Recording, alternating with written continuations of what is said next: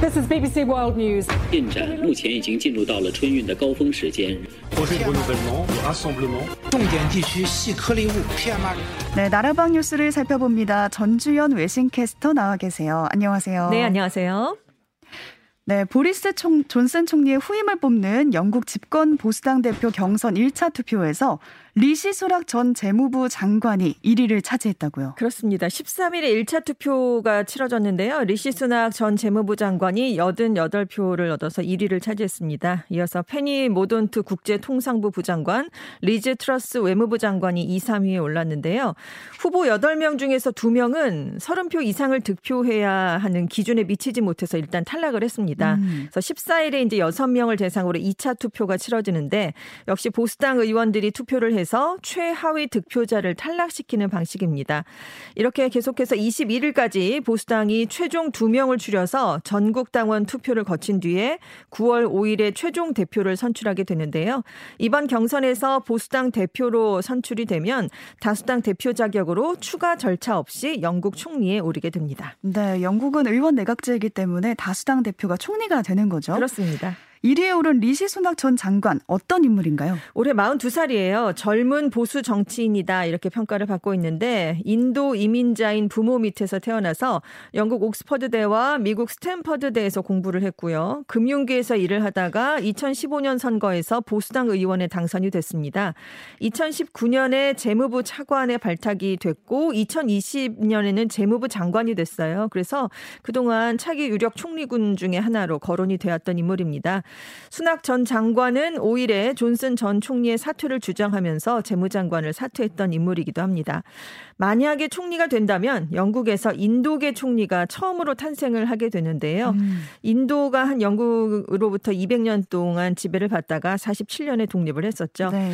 한편 1차 경선 개표 결과 통과자 6명 가운데 3명이 흑인과 아시아계 등 소수인종이었습니다. 그래서 영국 보수당 대표 경선에 이렇게 소수인종 후보가 절반인 건 이번 이 처음이고요.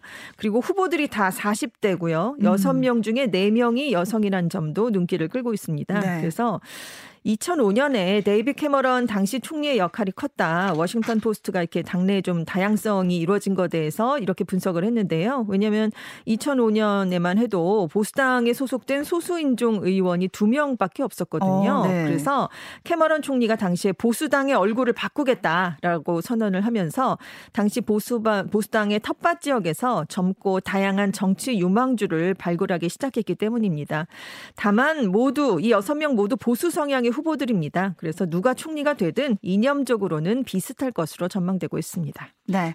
또 일본 집권당인 자민당의 최대 파벌로 꼽히는 아베파가 당분간은 수장이 없이 집단 지도 체제로 운영될 거라고요. 그렇습니다. 아베파, 그러니까 수장의 이름을 따서 이렇게 불리는데요. 네. 세이와 정책연구회입니다. 정식 명칭은요.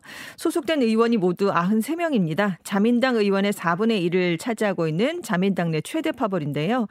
아베파가 아베 전 총리가 사망한 이후에 11일에 회동을 가졌는데 지금 마땅한 후계자를 찾지 못했어요. 음. 그래도 이제 파벌이 와해되는 걸 막기 위해서 집단 지도 체제로 당분간 운영을 하겠 다라고 얘기를 했고요. 또 아베파라는 이름도 분열하는 걸 막기 위해서 일단은 계속 유지를 하기로 했습니다. 아베파의 한 간부는 좀 성급하게 누군가를 수장으로 택하면 불만이 나와서 파벌이 분열될 수 있다 이렇게 설명을 했습니다. 음. 그래서 지금 회장 대리를 맡고 있는 시오노야 류 전 총무회장 등 7명 정도에 의해서 운영될 것으로 전망이 되는데요. 이 시오노야 의원이 최연장자로 중의원에 당선된 횟수가 가장 많은 그런 의원이기 때문입니다.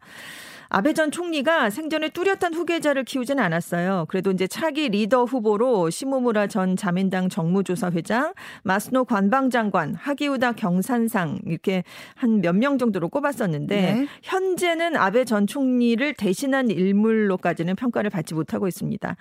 한편 지금 아베 총리가 사망을 했으니까 야마구치현의 아베 전 총리의 중의원 지역구를 그러면 누가 물려받을까 여기도 지금 관심이 쏠리고 음. 있는데요.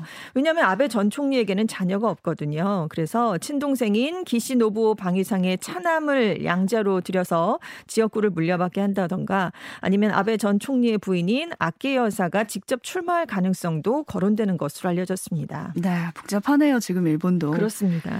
전 아베 총리의 장례식은 가족장으로 우선 치러지긴 했지만 9월엔 국장을 또 거행한다면서요. 그렇습니다. 12일에 가족장을 일단 치렀죠. 그런데 일본 정부가 아베 전 총리의 장례식을 가을에 국장으로 치르겠다라는 발표 를 내놨습니다.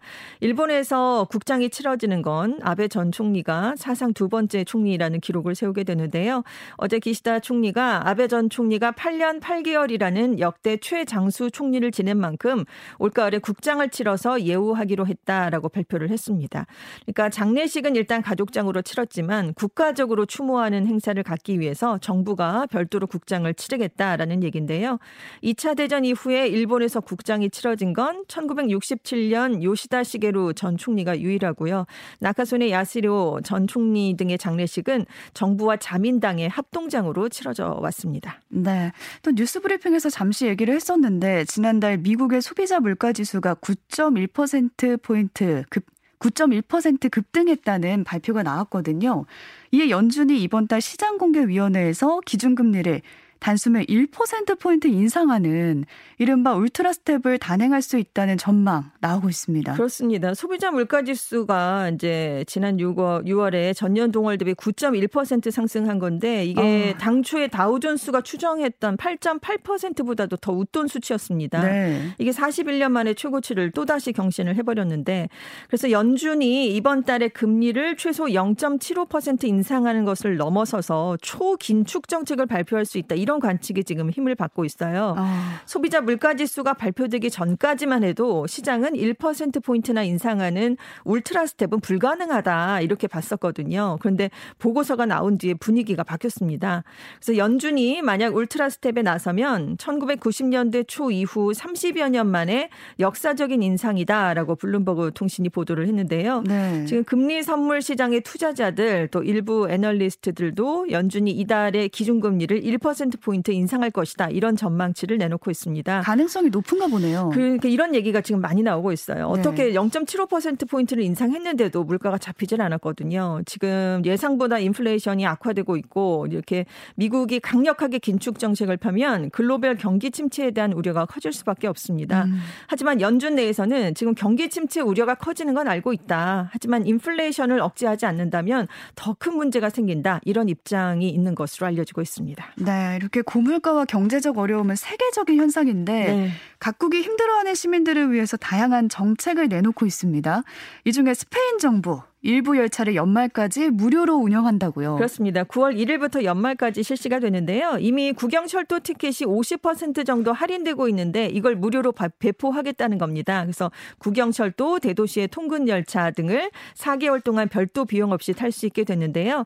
다만 장거리 열차 티켓 편도권은 무료 대상에서 제외가 됐습니다. 음. 그래서 여행자들보다는 열차로 직장이나 학교에 다니는 사람들을 위해 마련됐다라면서 스페인 교통부가 설명을 내놨습니다. 네, 스페인 소식까지 전주현 외신캐스터와 함께했습니다. 고맙습니다. 네, 감사합니다.